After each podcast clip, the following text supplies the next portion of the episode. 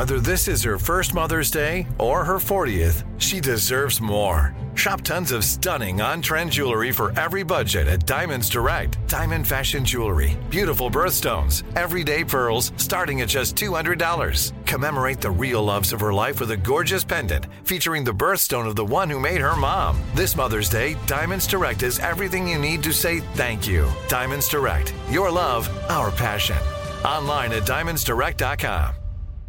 Enjoy all your favorite sports like never before at BetMGM. Signing up and playing is so easy. Simply sign up using code Buckeye and receive up to $1,500 back in bonus bets if you don't win your first bet. When you register with BetMGM, you can get instant access to a variety of parlay selection features, live betting options, and the best daily promotions in the business. And with BetMGM at your fingertips, every play and every game matter more than ever. Place your moneyline, prop, and parlay bets with the king of sportsbooks today. Sign up using code Buckeye and receive up to $1,500 back in bonus bets if you don't win your first bet. That's right, up to $1,500. Again, sign up using code Buckeye and receive up to $1,500 back in bonus bets if you don't win your first bet. BetMGM and GameSense remind you to play responsibly. 21 plus and present in Ohio, subject to eligibility requirements. Rewards are non-withdrawable bonus bets that expire in 7 days. Gambling problem? Call 1-800-GAMBLER in partnership with MGM Northfield Park. That's 1-800-GAMBLER.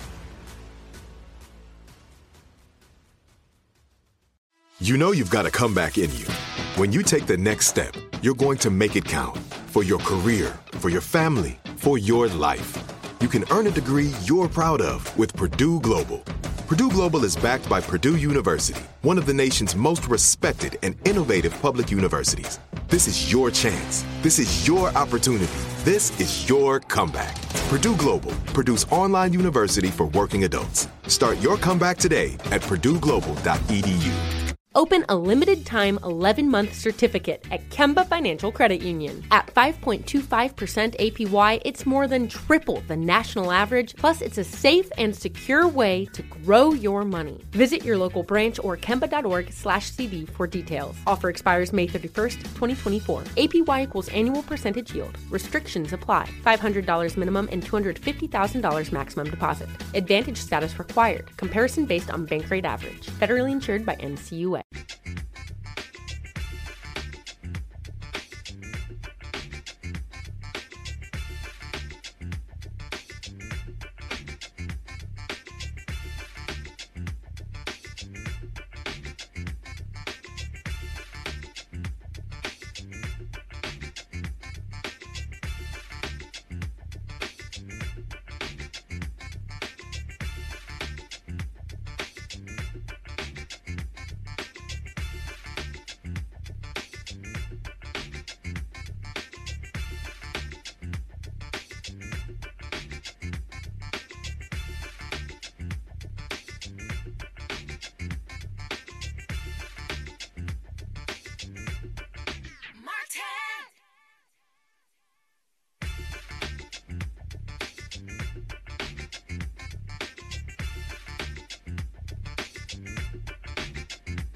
It's Friday, July 19, 2019. Coming up on Roland Martin Unfiltered, a number of cops in Philadelphia have been fired for racist posts on Facebook, and also 4 Chicago cops have been fired for lying to the investigation of the shooting death of Laquan McDonald. We'll talk with Reddit Hudson about these stories and why it's important for police to be held accountable.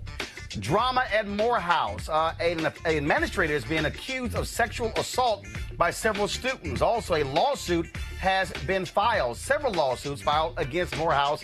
We'll share with you all of the details. And a Pentagon contractor threatens to kill Congresswoman Frederica Wilson of Florida.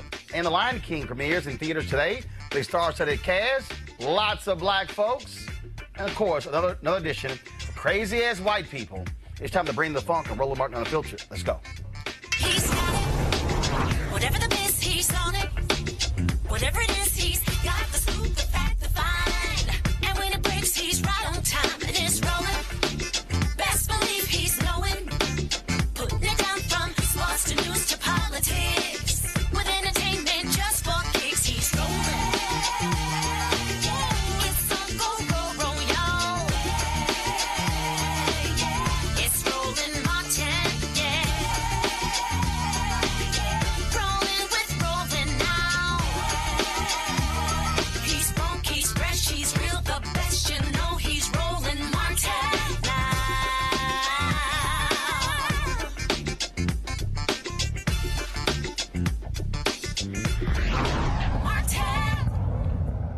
13, Philadelphia cops going to be fired as a result of racist, homophobic, and violent social media posts revealed last month by the Plain View Project. These officers were determined to be the worst offenders among 328 cops identified in the project's national database. Among the most egregious social media posts shared by Philadelphia police officers was a meme that read, "Death to Islam." Others referred to black people as thugs. Additional 4 officers whose posts were less violent will get suspended for 30 days and must undergo anti-bias training. The 3,000 posts in question were uncovered by a team of researchers who spent nearly 2 years looking at the personal Facebook accounts of police officers from Arizona to Florida. They found officers bashing immigrants and Muslims, promoting racist stereotypes, identifying with right-wing militia groups, and glorifying police brutality.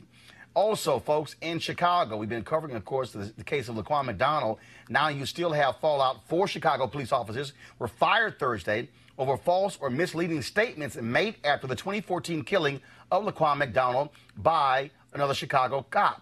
The city's police board made this decision. Chicago Police Superintendent Eddie Johnson in 2016 recommended that Sergeant Stephen Franco and officers Ricardo Viramontes, Janet Mondragon, and Daphne Sebastian be fired for violating rules of conduct after the shooting. Franco, who was the first on the scene supervisor in the October 2014 shooting, approved reports that contained several lies, including that Jason Van Dyke was injured by the teenager who had been carrying a knife. The other 3 officers, all of whom were on the scene, gave statements about the shooting, and the board found that each of the 3 officers failed in their duty, either by outright lying or by shading the truth, which is the same as lying. Those statements were critical because they would be used by investigators to determine whether the shooting of McDonald was justified and whether a crime took place. None of the 4 officers fired by the police board were charged criminally. However, they were stripped of police powers and assigned to desk duty as their cases proceeded. I want to bring in right now Reddit Hudson, of course. We've had him on the show on numerous occasions. He, of course, is the founder of the National Coalition of Law Enforcement Officers for Justice Reform and Accountability. Served, of course, as a former police officer. Reddit, the fact that these departments in Philly and Chicago are firing these officers is a good sign, because in the case of Philadelphia, these racist posts on these pages, look, that goes directly to accountability in terms of how they treat citizens. Absolutely, Roland, and be sure, that's the tip of the iceberg, man. That study was done, and it involved, I think, 4 cities, departments, St. Louis, Philadelphia, I can't remember the other 2, but the culture itself embraces that, man. They wouldn't have posted those things under their personal social media sites and Facebook and everything else under their own names if they didn't know they had a receptive audience, man. And when you talk about Chicago, it's been on my mind. It reflects some progress. I think a lot of that progress has been driven by the activity after the aftermath of Ferguson and the young people who've been out around this country pressing the issue. But still, it's 5 years later, brother. They knew that Laquan McDonald had been murdered that night. They knew it. They were there. And the big thing that jumps out for me, Reddit, is, and I keep saying this, I'm a firm believer, if a cop is lying on a police report or lying in an interview, immediate termination, because you can't trust what they say. These officers were trying to cover up Jason Van Dyke's action. He later, of course, was convicted and went to prison. And we also know that they went to Burger King and erased the video. And the story that they put out is the story that stands. And let's not forget, the prosecuting attorney there was in on it. Rahm Emanuel, who was in office at the time, was fully aware that that tape existed. But for the tape being produced and having an objective record of what transpired that night, Laquan McDonald is dead, and those officers go on violating other people's human rights, civil rights, and civil liberties. So progress is being made, but we have to stay with the fight, and I continue to press the issue that the best positioned people to force the changes we want to see and make these kinds of things consistent are those officers who are on these departments around the country. Did you see the footage of the brother who was in uniform and went to a bank? Yep. I can't remember what city is. No, actually, he was in uniform. He went to the IRS office. He's in uniform. Right. Man. And then the security guard tried to arrest him. He pulled his gun on him. He pulled his weapon on a uniformed officer. So to me, that speaks to how race impacts every aspect of law enforcement, certainly the way that they interact with people in the communities that you and me came from, but even how they act with their fellow officers, man, and it has to be addressed directly. Well, and Reddit, when we talk about, again, these racist posts, again, they did not examine, 100 or 200. But they clearly identified, first of all, we know in St. Louis they're being investigated, those officers. Like I said, Philadelphia, Arizona, and so many others. Yes. And people, and a lot of people keep saying, oh, a few bad apples. Well, let's see. We got 4 here. We got 13 here. Yeah. 328 various comments. It's amazing how the few all of a sudden becomes a bushel. Right. There's only a few people who are still trying to maintain the fiction that this kind of issue and problem is not widespread and that it's a few bad apples. Kim Gardner, the very dynamic circuit attorney here in St. Louis, who has been very serious about holding police officers accountable, just added 22 more officers to the list of officers she won't even accept cases from.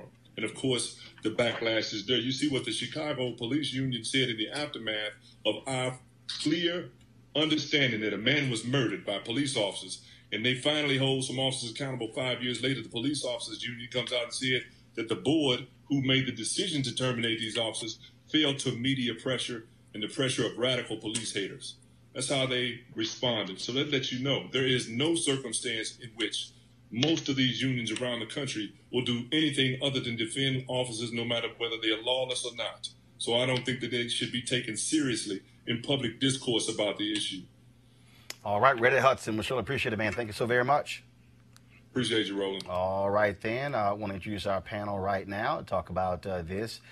Both of these stories are hugely important stories. Joy Nuri, communication strategist, Dr. Niambe Carter, Howard University Department of Political Science, and Eugene Craig, CEO of the Eugene Craig Organization, joining us via Skype.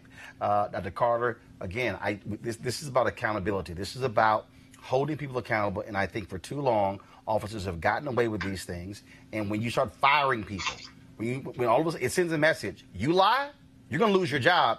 That has a chilling effect. It causes other people to say, I better think twice about one lie the next time. And I absolutely think firing is important, but I would want to look at their cases. I want to know, who did they convict? Were there any cases, other cases where they may have lied? I mean, if this is how they're writing about the very communities they serve, I have no faith that these people were acting to the best of their ability and treating all citizens fairly. But I also want to know, do these people still get their pensions once they get fired? Are they going to be able to be employed in law enforcement ever again? So the firing is one step, but are we going to see a case like we saw with Tamir Rice, this officer who went from one police department where he didn't perform well to another police department? And so I'm curious what this firing means for their longer term careers in law enforcement. And, you know, I believe that there's always this story about there's just a couple of bad apples in the bushel. But if you're a good police officer and you back up the bad police officer, and then the rest of the force continues to back up the police officer, you're guilty. Absolutely. And I do support the fact that they should have been fired, but I agree they cannot move to another law enforcement place, and we should look at their caseload. Eugene? What else we've done?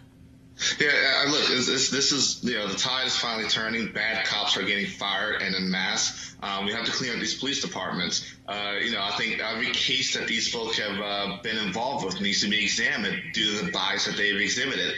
But more importantly, look, when people commit heinous crimes like sex offenses, we have a sex offense registry. We need a police offense registry, a national police offense registry, where cops that are fired are not able to go ahead and just go from one force to another. And that's the next step here. You know, first step is getting rid of the bad officers. Next step is making sure they never police again, whether that be taking their police license or making them register with the police offense registry. Yes. All right, then, folks, let's talk about this huge story that's developing out of Atlanta. Several male Morehouse College students have posted videos of themselves on Twitter alleging they have been sexually assaulted by a male staff member at the all-male college. The explosive videos went viral. Here's one of them. All right, so I'm finally ready to tell what happened. So since second semester of my freshman year, I was assaulted by a staff member at Morehouse College by the name of DeMarcus Cruz. And it got to the point where, like, I went into a really bad depression and shit like that. And he started, like, he was kind of trying to force me to come out about my sexuality and shit like that. making advances at me, telling me I need dick, like comments and shit like that, right? And he told me, another comment he made was, didn't I tell your bitch ass to text me, like, if you need anything or anything like that? So these are the comments that DeMarcus made to me. I don't want to go into, like, detail of what actually happened because this video will be taken forever.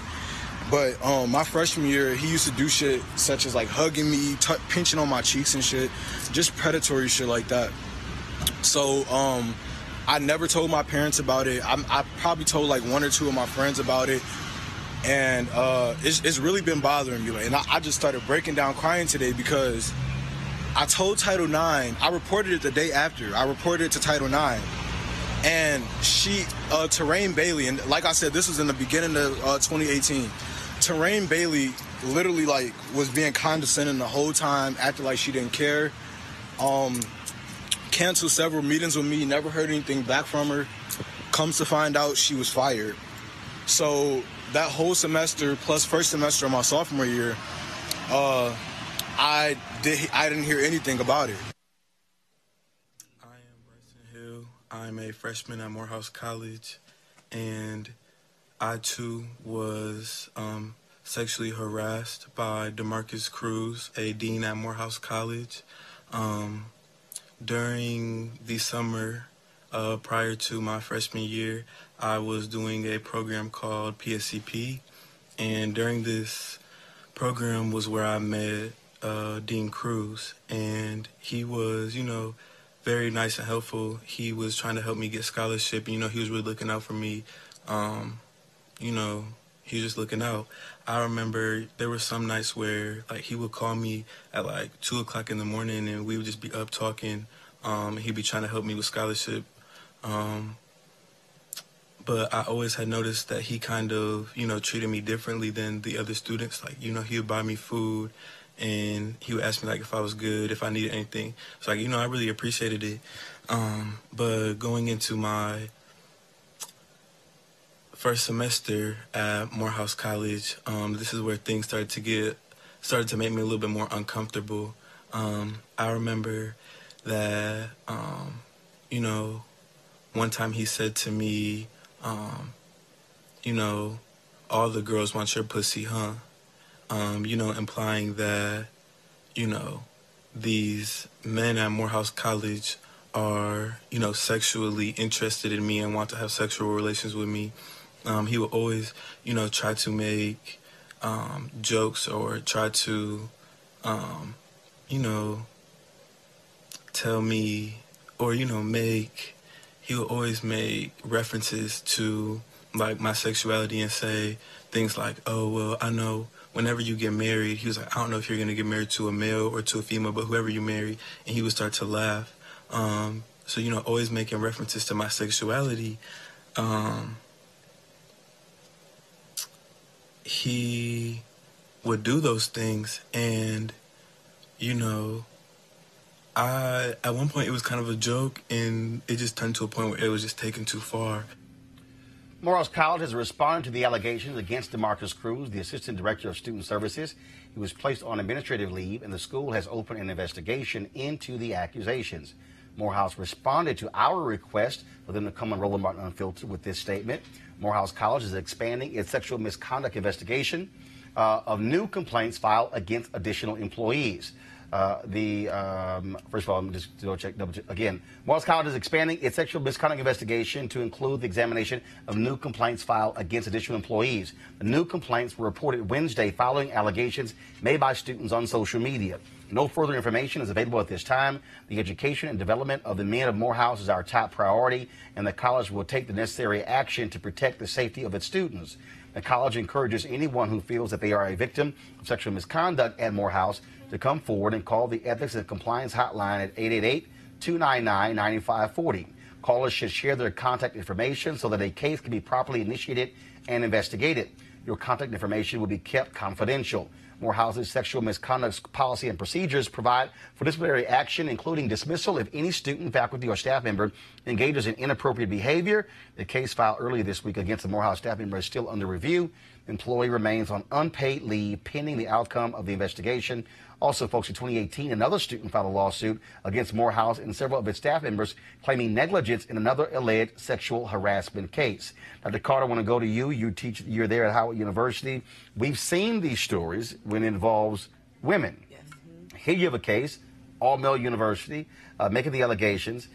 In the first video there, the young man said that he got no support from Title IX. Right. They treated that was very indifferent, with it. That person is no longer even at the university. And clearly, for them to go to social media, that means they were not getting what they needed from the university. Absolutely. And I think part of the problem is the person who they would have first gone to see about these kinds of things was the very person who was victimizing these young men. And allegedly victimizing, excuse me, you're right. But to be fair, Morehouse College has faced this claim before from the women of Spelman who said they did not act in the cases where they were being assaulted or allegedly assaulted by Morehouse men. Nonetheless, I think part of the problem with Morehouse College and many people, not just Morehouse College, is they see Title IX as belonging to women somehow. And if heterosexuality is the norm of your university and you don't think young men can be victimized or potentially victimized by faculty and administrators and others on campus, then you probably will take a more lackadaisical approach. In this case, like you said, this was the only one case. There was another case where a young man claimed that he was being harassed by a professor, and he brought a Title IX claim multiple times, and nothing happened. So this is a part of a systemic problem with Morehouse, it seems, at this point, with their Title IX office, at least. If you are the board of trustees at Morehouse, Joy, you must be demanding answers from the administration saying, how can a number of people repeatedly go to Title IX office and nothing happens? The Board of Trustees had to know about the other claims.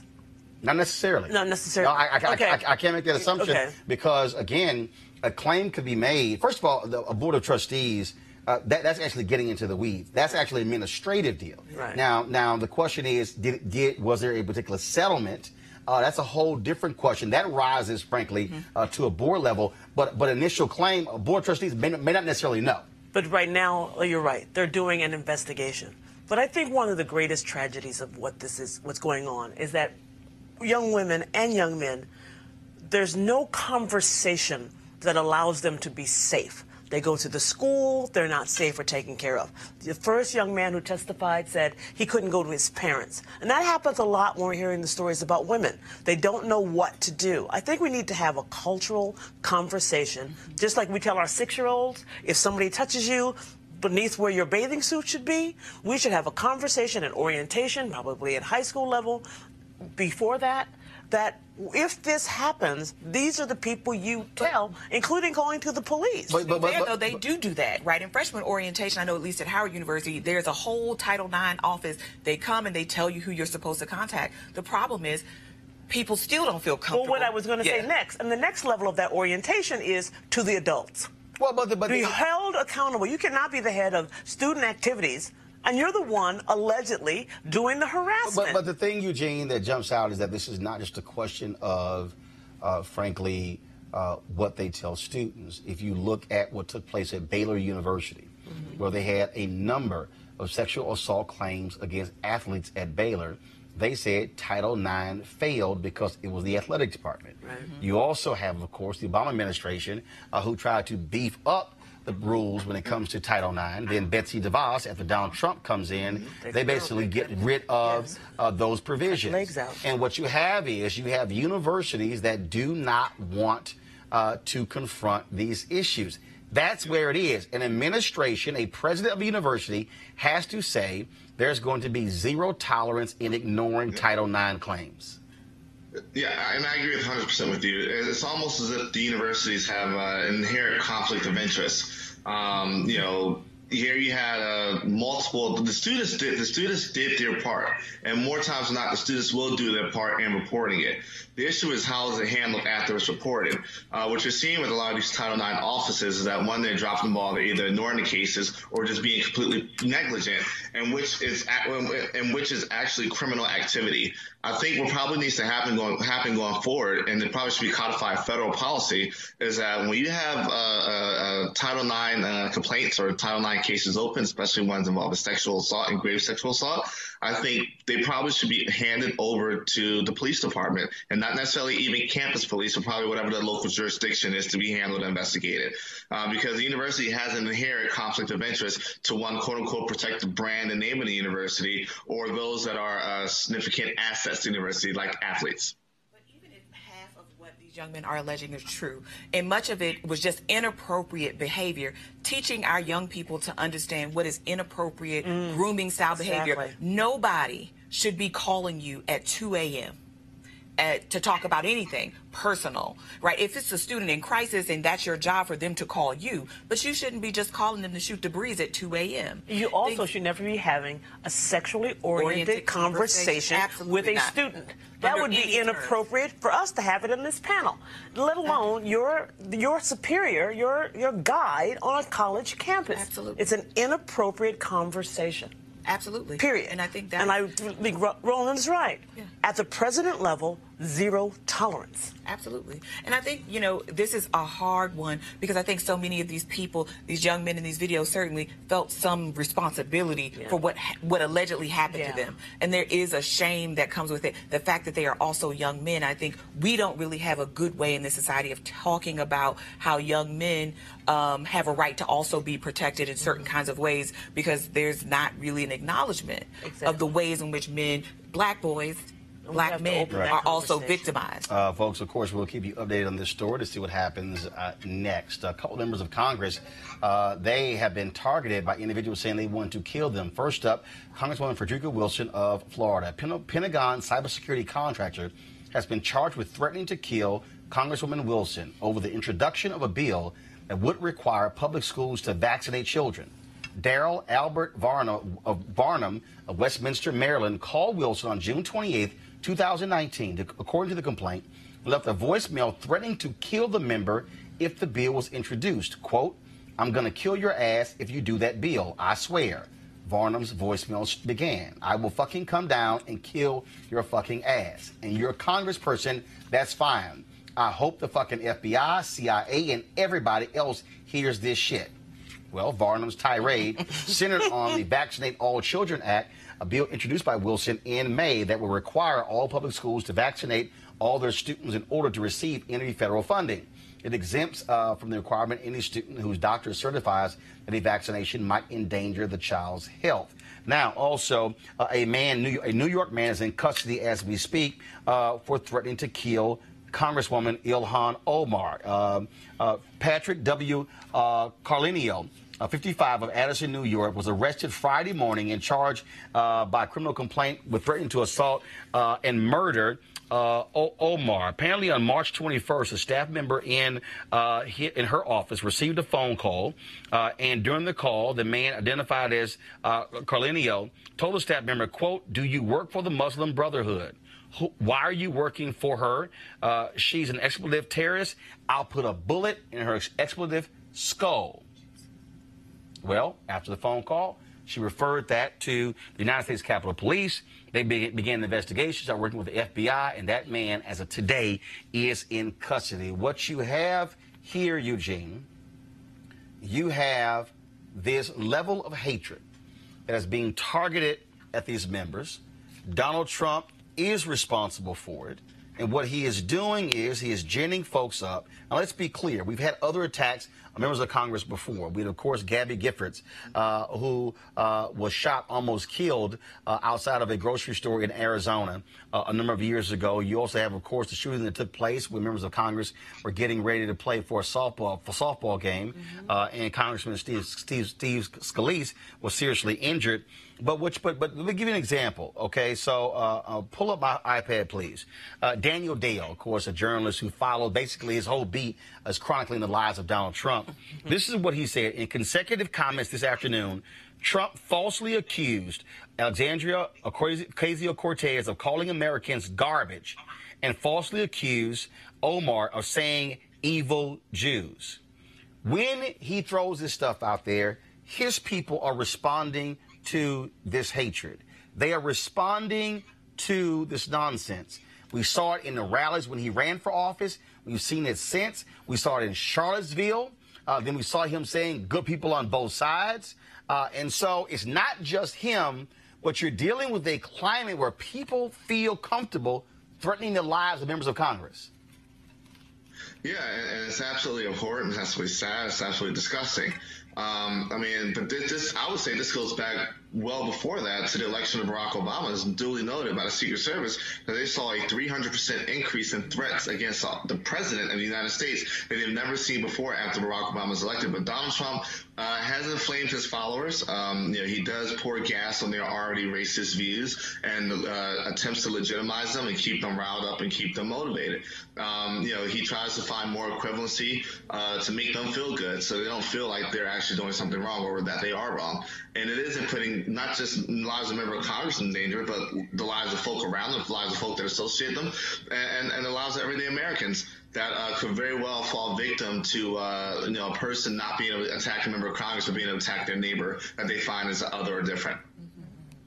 Doc. Yeah, I mean, listen, are we surprised? I mean, even the things that guy was saying in that voicemail to Representative Wilson when he was like, you can get the F out, you got to, what do you say, shape up or step out or something. It sounds a lot like love it or leave it, which Donald Trump has called from the Klan. I mean, I think we should expect to see more of this. I mean, Representative Omar and Ocasio-Cortez and the others, Presley and others, should expect to see more of this because we have a president who said it is open season on these people, that in fact, they hate America. They hate Americans, which to me is just code for white people because I don't think he sees other people as Americans. And that whatever you do to these people, it's totally fine because they're not people anyway and they certainly shouldn't be respected. I went to a speech where OAC was speaking on Wednesday night, and I have never been to a rally with members of Congress where there was Secret Service. Mm. I mean, serious Secret Service, like empty the building, they scan it. It was Secret Service. It was the local police department for a member of Congress. And in all the years I've lived in Washington, I've never seen that. And I know we had the assassination of Bobby Kennedy way back when, but I've never in all these years gone where there was a member of Congress, there was so much Secret Service. And so she's obviously getting some level of threat. Oh, no, absolutely. You know, and even in this rally, the threats against Cortez, the threats against Rashida Tlaib, the threats against Omar, Ilhan, the threats against Ayanna Pressley. And again, he singles out those four women of color, and haters are responding with threats to kill them. Right. He's essentially put a bounty on these women. And what he's also doing, what he's also done is, Eugene, it's a pattern of what happens. So what happens yesterday? Day after, of course, they had the rally in North Carolina where folks are chanting, send her back. Then all of a sudden, he gets pushed back from his own party, and then he disavows what they had to say. Well, what does lying Trump do today? Well, then he praises the very people who he so-called disavowed yesterday. Here we go. President Trump, you said you were unhappy with the chant. However, the chant was just repeating what you said in your tweet. Do you take that tweet back? You know what I'm unhappy with? I'm unhappy with the fact that a congresswoman can hate our country. I'm unhappy with the fact that a congresswoman can say anti-Semitic things. I'm unhappy with the fact that a congresswoman, in this case, a different congresswoman, can call our country and our people garbage. That's what I'm unhappy with. So you're not unhappy about the chant? Those people in North Carolina, that stadium was packed. It was a record crowd, and I could have filled it 10 times, as you know. Those are incredible people. Those are incredible patriots. But I'm unhappy when a congresswoman goes and said, I'm going to be the president's nightmare. She's going to be the president's nightmare. She's lucky to be where she is, let me tell you. And the things that she has said are... President Trump, you said you were unhappy with the chant. Those are incredible people, incredible patriots. Mm-hmm. What happens, Eugene, is when he gets criticized, he sees the media coverage, he sees the piling on, he sees the folks holding him accountable, and then he gets pissed off, and then he walks it back. This is why I kept trying to tell everybody yesterday his ass was lying when he said, oh, I disavow. He was lying through his teeth. He lied about... Oh, he immediately started talking. That's what he does. He lies. And he just lied again. Ocasio-Cortez has never called America garbage. He is lying. And I'll say this now, and I don't care. If you are someone who's voting for Trump, you are knowingly voting for a racist, you are voting for somebody who has no problem being a racist, and you are comfortable with his racism. Eugene? Yeah, it's his pattern. You know, he goes out, he inflames, he gets some pushback. When he does, he comes back and says, okay, I disavow, I'm going to say what I got to say to calm y'all down. He gets his folk to come out and say, okay, hey, he disavowed. But then the next day or two, he'll come back and double down on it, and then triple down on it, and quadruple down on it. While you know, you still have folk out there saying, well, what are you talking about? He disavowed. While he's still doubling down, tripling down, quadrupling down. It's a pattern. It's what he does. And we saw it with Charlottesville. We saw it with, you know, when he was campaigning and he would tell his folk, hey, you know, knock him out. I'll pay your legal bills. You know, so that's what he does. You know, he'll go through this process and then deploy Kellyanne Conway or somebody else to go out there and spin it up and talk it up, and distract while, you know, he's still inflaming. Folks, if you want to see what a leader looks like, here's Angela Merkel of Germany when she was asked about this very issue. Ja, ich distanziere mich davon entschieden und fühle mich solidarisch mit den drei attackierten Frauen. Ja. Ja, ich distanziere mich davon entschieden und fühle mich solidarisch mit den drei attackierten Frauen. Doc, isn't it amazing that the German chancellor could be extremely concise? Yes, I reject his racist comments. If you have Republicans who are doing calisthenics and yoga, trying to figure out not to say something, and it shows how shameful and despicable they are, how they don't care, and the reality is their racism is also tied into their public policy, Doc. Absolutely. They're more committed to white supremacy and their own racism than they are to actually saying, you know what, this was a bridge too far. Actually, everybody always said things like they were out of line, but never called it what it is. It was racist, and it's dangerous. And I think more than anything, we need to call it what it is. This man is saying things and doing things that are costing people's real lives. I mean, at the border, he's also essentially said, it's open season on these people. You can kill them without any fear because you have a president who's giving you cover to do it. They hate America. He said Ilhan Omar was married to her brother. I mean, he said the most disgusting, vile things because he knows it wins elections. But more importantly, these people are ready to do pipe bombs. They are ready to call in threats. They're ready to shoot these people. So this man is not just racist and crude and disgusting. He is dangerous. Joy? I think that he's now identified the crude and disgusting and racism as patriotic. He has wrapped it in the flag. We also have to understand that being a racist is patriotic, has been patriotic in this country throughout its entire existence. He's not new. He's just back saying what he, when he says he wants to make America great again, he wants to take it back pre-1950, when being a racist was patriotic, to incarcerate or inter Japanese people, to hate black people, to defile women. That was patriotic. That was the American way. But those times are behind us, and we have to hold on and keep moving forward with it. But I think that I agree he's dangerous.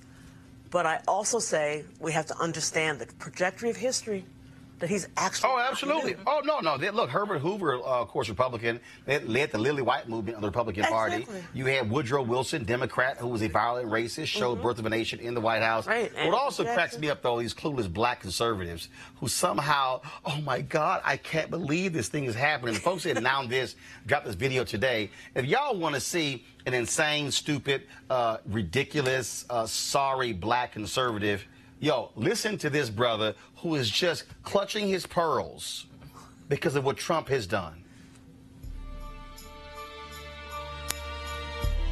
I think that this go back comment hit a lot of us that support him. It hit a lot of us in the gut, I think. And I think that a lot of us of color, conservatives who support the president, I talked to a lot of my friends and we're still trying to process. It just came out of left field. And this is probably one of the most, I don't know, one of the most controversial comments that ever came out of the White House. And so, I don't know, I'm still processing it myself. And I think that the president is putting a lot of us in a very precarious situation, people that would have supported him. I think the president has a base, and he has a far right-wing base. And there's a lot of white nationalists, a lot of racists, a lot of anti-Semites in that base. And I feel as though the president has said, okay, well, I had a small margin of African Americans, small margin of Latinos, small margin of LGBT. So what I'm going to do is I am going to have a PR strategy that is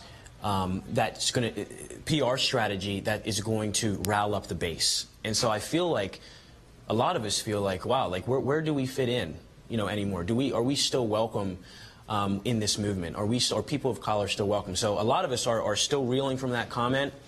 And I will tell you, a lot of my friends that are black conservatives, a lot of them have jumped off the Trump train. They've gone over to Kamala Harris's side. They've got involved in her campaign and also Joe Biden's, certainly here in the Commonwealth of Pennsylvania. The president, there's a lot of people that believed in him. There's a lot of people that believed in him. And I think that the president's got to understand that, you know, when he attacks Colin Kaepernick, when he attacks LeBron James, Steph Curry, you're attacking the very people that you say that you're trying to reach look up to as role models. And so I think that it's up to the president. It's up to the president. Do you really want to have an inclusive campaign? Do you want to have an inclusive run? Do you want to have an inclusive administration, or don't you? Eugene, how does it feel to have some of these dumbass black conservatives who it came out of left field? What game has he been attending? I'm going to preface this next segment with this statement. Kevin Martin is a fucking clown. And the fact that CNN found him and used him as a model is ridiculous within itself. I believe that larger segment was something that Van Jones had hosted. The thing is this, you're going to see people like Kevin Martin pop their head up. What he said earlier in that segment is that Trump's statements weren't enough for him to walk away from Trump.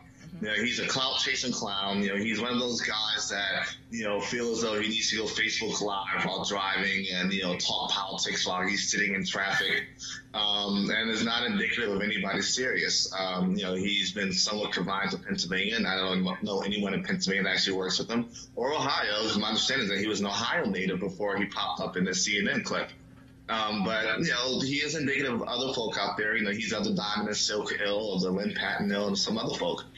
That, you know, will just give Trump a pass for whatever and just let whatever rock. But he's a clown and should not be taken seriously at all. All right, Doc. Well, I was going to say, being a black conservative has nothing to do with being a Trump supporter. And I think we're conflating being a conservative with being a Republican and being a Trump supporter. No, I'm putting them all together. Well, no, I think I'm putting them all together because a lot of them are supporting Trump. No, and I'm saying if you are a Trump supporter, you're not necessarily a black conservative.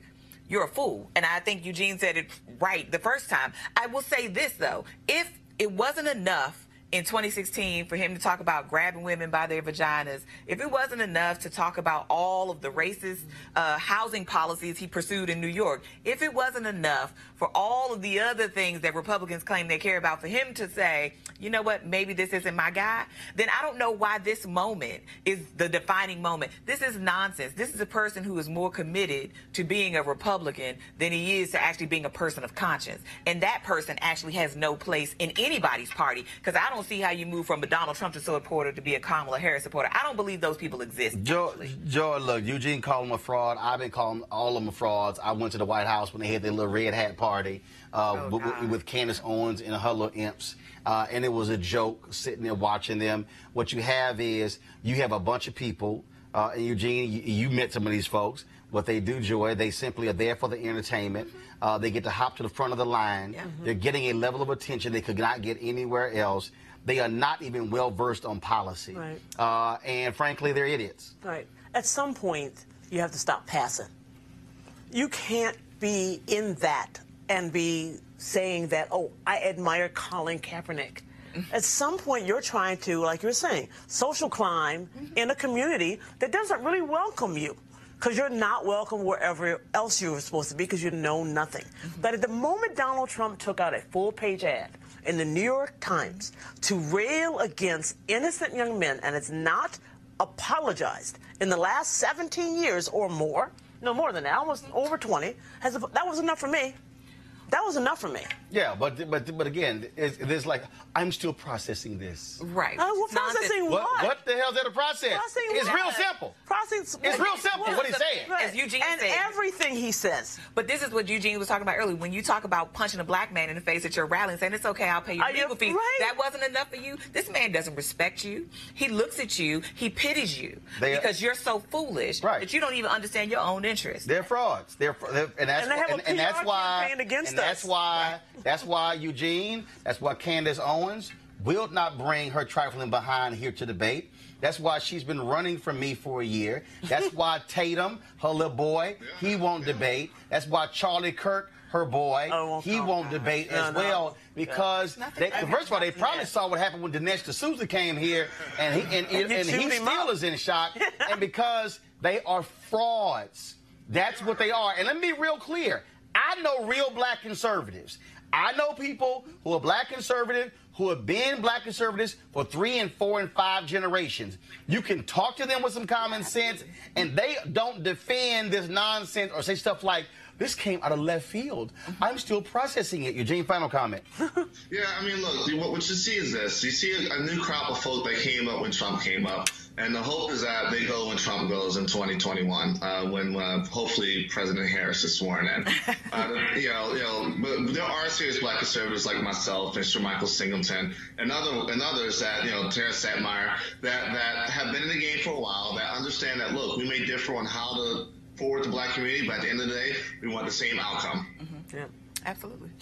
Nonsense. All right, y'all. When we come back from this break, we're going to talk about a YouTube engine, a guy working at YouTube who is our featured crazy-ass white people, person of the week. Oh, my God, these people are so stupid, okay, with their nonsense.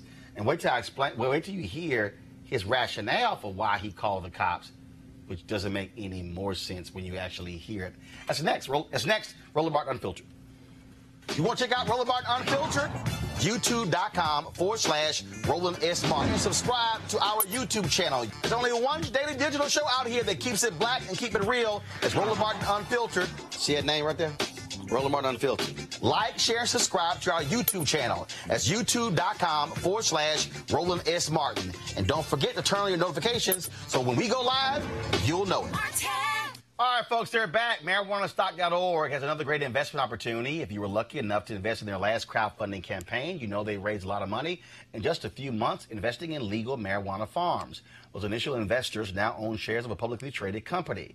Last time, again, many of you missed it. Y'all been sending me emails, but now they have a new investment opportunity that is as good, if not even better, than the last one.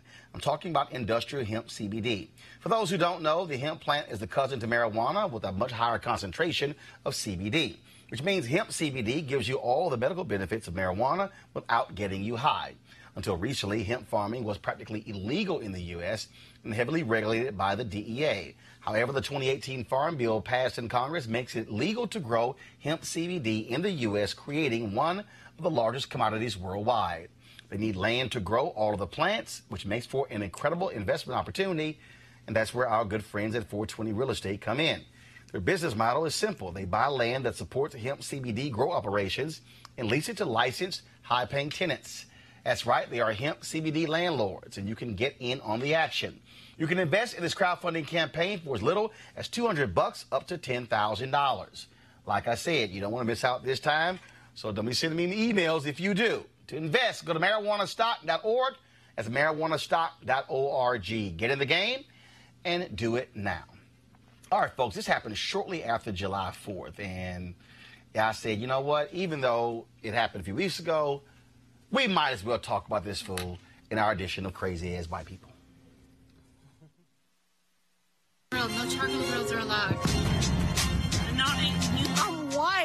I got you, illegally selling water without a permit. On my property. Whoa! Hey! Hey! You don't live here. I'm uncomfortable. Friend on the call box and have them come down. They don't have to do that. You could just walk away. I'm going to call the police. Oh, yes. Call the police. Don't. Remember that I remember this exactly happening when I used to live in my own condo, and then people used to call the police all the time. Sure, I'll hold the door here for you. That is okay. Nobody's asking you to hold the door. You can do whatever you want.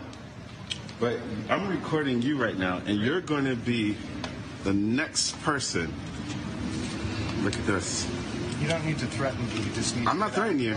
You are. I'm not threatening you. You're going to be the next person. What? You're just going to be the next person on TV. Just remember that, and you have your son with you. That's why I asked you if that's your son. It's better. I will delete this. Yeah, there's a trespasser in my building. Daddy, listen to your son. Daddy, go. It's the better. I agree with him, Daddy. It's the better. Let's go. Please, I don't like this. He's standing in the lobby. Daddy, I don't like this. Let's go. He tailgated through the door as I left. He walked in. I tailgated to the door. He appears to be African American. Appears to be African American. I don't know. 35, software engineer. Pink polo shirt and a Yankees cap. All good. All good. Software engineer, brother. Yep. Pink polo shirt and tennis shoes, jeans. Yeah. You had to be here for when they called him. He's filming me and refusing to leave and saying I'm going to be the next person on TV. Yes, sir. You don't remember this? The girl that was, like, told? He's married. Wow. You know that's illegal now, right?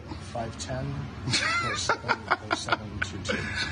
Yeah, that's illegal to call cops on African Americans. He said he's waiting for a friend, and I asked him to dial on the call box, and he said he would not. So I have no way to know if his friend is actually here. Yeah, so I'm here to just rob a mailbox. I'm just asking you for your friend's name. I don't give a fuck. I don't have to tell you shit. All right, so the guy is Christopher Kukor, who works at YouTube. Now, of course, he called the police, and, of course, you heard his young son there saying, Daddy, don't do it, don't do it. He's right. Well, then he later wrote, first of all, he apologizes in his Medium.com post, and he says that the reason he did that is because he had faced a situation where his father had been killed by confronting somebody who was trespassing in his building. Okay, I get that, but your dad confronted somebody and you just confronted somebody. Don't you think it makes sense that if you were really concerned that this person was trespassing, that you would probably stand across the street and call the cops as opposed to actually confronting him? Okay, what ends up happening, the brother who was there, the woman, his friend, she eventually came down.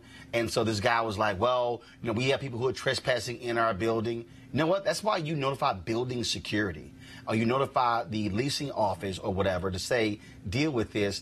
But this is a perfect example, again, Eugene, where we have white folks who are losing their mind in this country, who think that they can question anybody black at any time and challenge us whether we're getting in an elevator, waiting for a friend. I mean, it's as if we've got to, this reminds me of South Africa in essence. Show me your papers. Yeah. Show me your papers. I don't know, this guy thinks he is Bruce Wayne or something. The thing is this, he's a software engineer at YouTube in California, which is sort of one of the most progressive states in the country. What we see is that, it's still the same racism that you see in the South and you see in the Northeast. This guy, hopefully he gets everything that's coming his way, give him the fame and the unfortune. And hopefully, he lost his job at YouTube because there's no place for the professional world or the non-professional world for this type of racism. Doc, this is, again, we show these repeatedly because there are more and more where white folks, again, trying to challenge black folks. Where we can't drive, we can't stand, we can't go to pools, we can't just walk down the street. I mean, we can't have barbecues.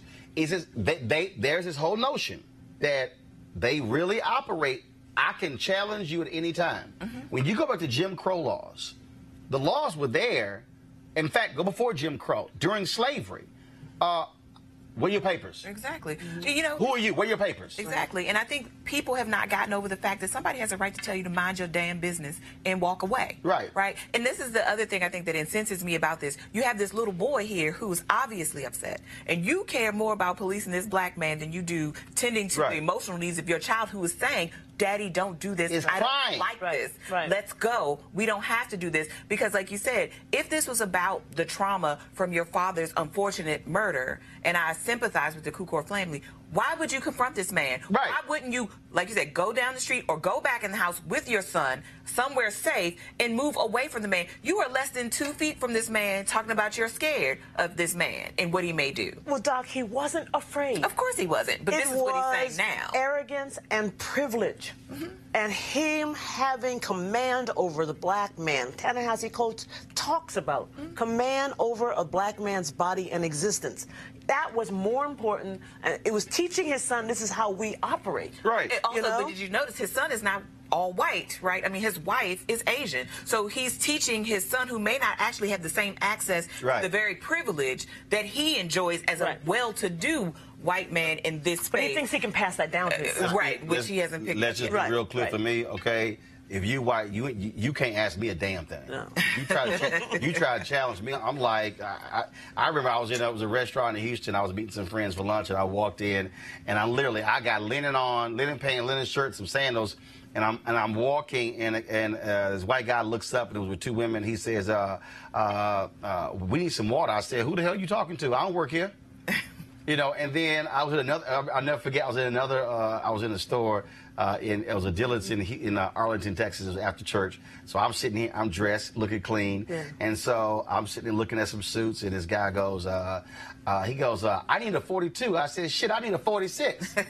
I said, do you see a damn badge on my uniform? I said, matter of fact, look at the folks who work here. They don't dress as clean as I do. Right. I said, next time you ask me to look for a damn badge before you ask somebody for a size. Roland, I walked into I don't care. I'm a cuss out. Right. I walked into a restaurant here in Washington, an upscale restaurant in Washington, with a white friend of mine. She and I walked up to the maitre d's, and there was somebody ahead of us. She and I are talking. And so when it became our turn, we both walked to the maitre d's table, and she gave her name because the reservation was in her name. And she says, oh, this is for two. When your other party arrives, let me know. And I was standing right there. Can't even see you. This woman couldn't possibly be with me. Yeah, they would have got cussed out. Yeah. I'm just letting y'all know they would have got cussed out. Right. Just letting y'all know. They would have got cussed out. But this is can I help you is like these days, right? This can I help you because I really want to be of assistance, and the can I help you of what are you doing here? No, I ain't going to play around these people. I'm telling y'all right now. I'm just letting y'all know right now, okay? Y'all see the video of me cussing somebody white out. For me parking or barbecuing or standing around, I'm just letting y'all know in advance how this is going to go down. Right. Exactly. All right, y'all. Free black man. Oh, you damn right. You damn right. Yeah, real damn free. All right, y'all. It's time for another edition of our American Worker segment brought to you by FSCME.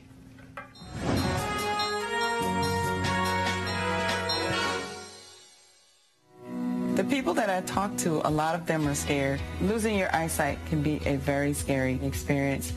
My job is to help them start the process of getting the resources they need to live a full and healthy life.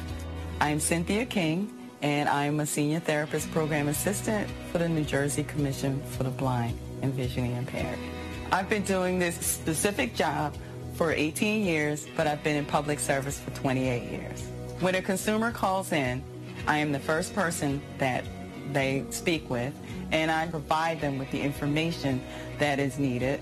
I ask the individual, can you kind of tell me, because of your vision loss, what problems are you experiencing? And then a lot of times, that'll usually open it up to say, well, you know what? I used to really enjoy reading, and I'm not able to read my books anymore. Or I used to love to cook, and I can't see the buttons on my stove. Then we can come out and do a home assessment to determine if there are any technical aids or any techniques that we can assist them with so that they can be able to maintain some of their independence. Cynthia is a very caring, loving person. You can hear her on the phone talking to the clients, and you hear the passion in her voice. She gives her all to you. When I first started, we didn't have the health care that we have now. We didn't have the salary and the income that we have now. When we went through a rough time during the reduction in force, AFSCME ensured that fairness and seniority secured my job. Our clients are going through a traumatic change when you lose your vision, losing your independence. But Cindy always seems to find a way to make them comfortable. Her friendly tone, her demeanor opens the door up for them to say, well, yeah, send a rehab teacher out here. I want to meet with a mobility instructor. It's because of the way she handles their initial conversation. I've done this job for so long because I love what I do and I love helping others. This job has been so rewarding for me on every aspect in my life, and the joy of knowing that I have helped someone to continue on their journey. And we sure appreciate AFSCME for being a partner here at Roland Martin Unfiltered. All right, y'all, final story, Lion King premieres today in theaters. The cast includes Beyonce, Donald Glover, James Earl Jones reprising his role as Mufasa. The film is tracking to earn about $150 million in the U.S. over the weekend. Here, of course, you have director Jon Favreau. Some of the cast, they were talking about the film and the importance of it. Now, look, I'm just letting y'all know. My wife probably gonna go see with my two nieces. I ain't doing it. I don't watch animated films. Just letting y'all know. I don't. Okay. All right, it's not animated. Same damn thing. Okay. Same damn thing. Okay. It's a kid film. Yeah, CGI. You don't watch CGI. It's CGI. Animals? It's animated. Right. Okay. I don't do those things. But anyway, here's Jon Favreau.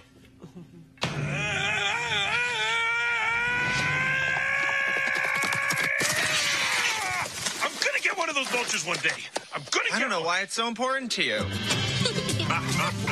With this film, we wanted to honor the past, but we also wanted to do something fresh. Part of that is casting. You're gonna love it here. This place is amazing. I really love The Lion King, so I feel really blessed to be a part of it. It was just crazy getting such an iconic role. Let's do this. I was super excited. John gave JD and I so much freedom to create that great relationship between young Nala and young Simba.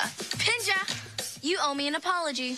I've seen 55. Let's just play around with it. For an animator, what's incredibly valuable is the performance of the actor. So instead of doing motion capture, we wanted to film the actors performing together as much as possible. Hakuna Matata! Hakuna Matata! Hakuna... Most people get a bigger reaction when we say it the first... Okay. So we got a very human performance at the heart of this very technical film. It's a lion! Run for your life! Move it!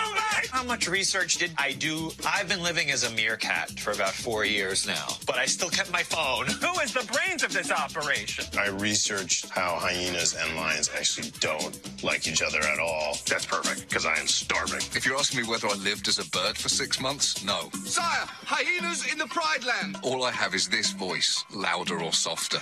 The cast is just amazing, and we're very excited to have Beyonce as Nala. Where have you been?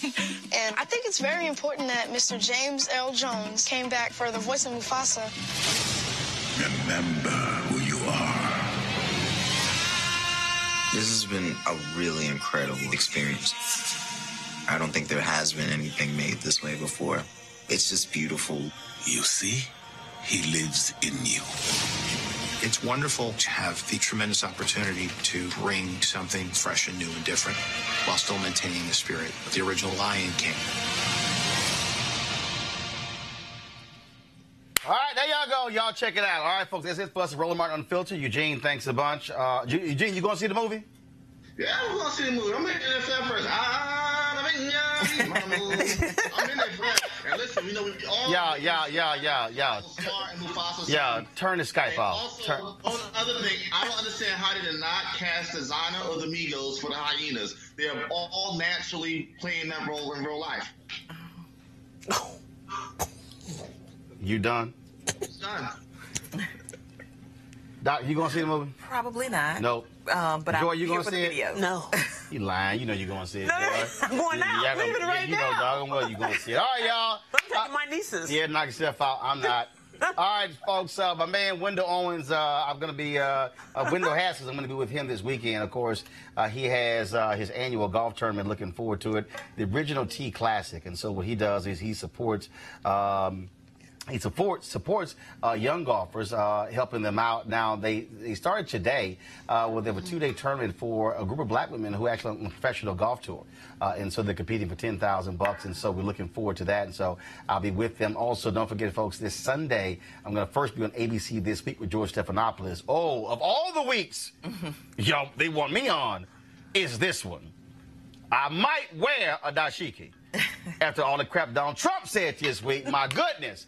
And so check your local listings for ABC This Week with George Stephanopoulos. I'll see you guys on Sunday. Beginning Sunday night, be sure to tune in to Roland Martin Unfiltered. We'll be live streaming from the NAACP convention in Detroit. I will be there on Monday. Of course, Leon Russell, the chair, he speaks on Sunday. Derek Jackson, of course, he is the president and CEO. He gives his speech on Monday. Speaker Nancy Pelosi is speaking on Monday. On Wednesday, you're going to have the candidates forum. A number of candidates are going to be speaking there as well. We'll be covering that, so we're looking forward to that. And so we'll be live from Detroit on Monday. Then, of course, I'm at the Alpha Convention Thursday for Vegas, and then Friday, National Urban League for Town Hall there as well. So pretty busy week next week, folks. If you want to support Roland Martin Unfiltered, your dollars go to us to cover all these different events. Please go to RolandMartinUnfiltered.com to join our Bring the Funk Fan Club. You can pay via Cash App, PayPal, Square, any way. If you want to send a check as well, just send me an email, but it better not bounce. It better not bounce. So again, and so as we always do every Friday, we close the show, of course, running a list of all the folks who are donors to our Bring the Funk Fan Club, because they make this possible. That is to be independent and unfiltered. That's the only way we like it. All right, folks, y'all have a good weekend. Holla!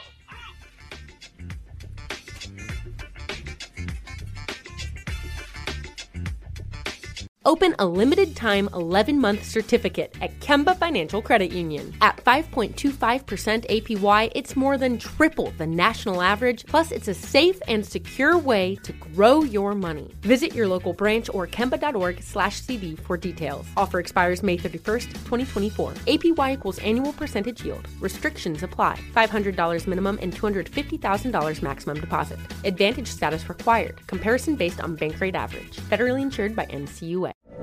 From BBC Radio 4, Britain's biggest paranormal podcast is going on a road trip. I thought in that moment, oh my God, we've summoned something from this board. This is Uncanny USA. He says, somebody's in the house, and I screamed. Listen to Uncanny USA wherever you get your BBC podcasts, if you dare.